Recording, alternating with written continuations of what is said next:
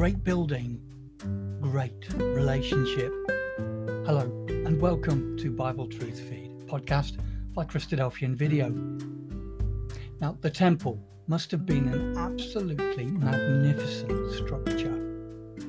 Huge, glorious, and majestic, the temple that Herod had built was one of the wonders of the world at the time. The temple was also the centre of Jewish faith. The temple was where they offered their sacrifices, where they worshipped, and where they prayed.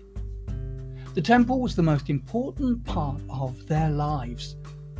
So, as the disciples of Jesus looked out across the valley at the temple as they were leaving it, one of them said, Look, teacher, what massive stones! What, what a magnificent building! Mark chapter 13, verse 1. But the reply that Jesus gave about the most magnificent and most important building to their worship must have left the disciples gobsmacked. He said, Do you see all these great buildings?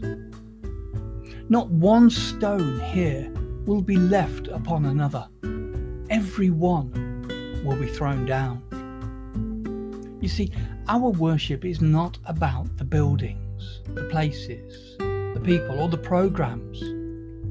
Like the temple, they may mean a lot to us, but what is really important is our relationship to God and our faithfulness to Him, even when everything else gets torn away.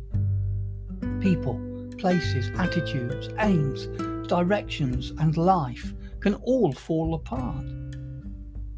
So let us grow a relationship with God so that when everything else fails apart, we can remain faithful.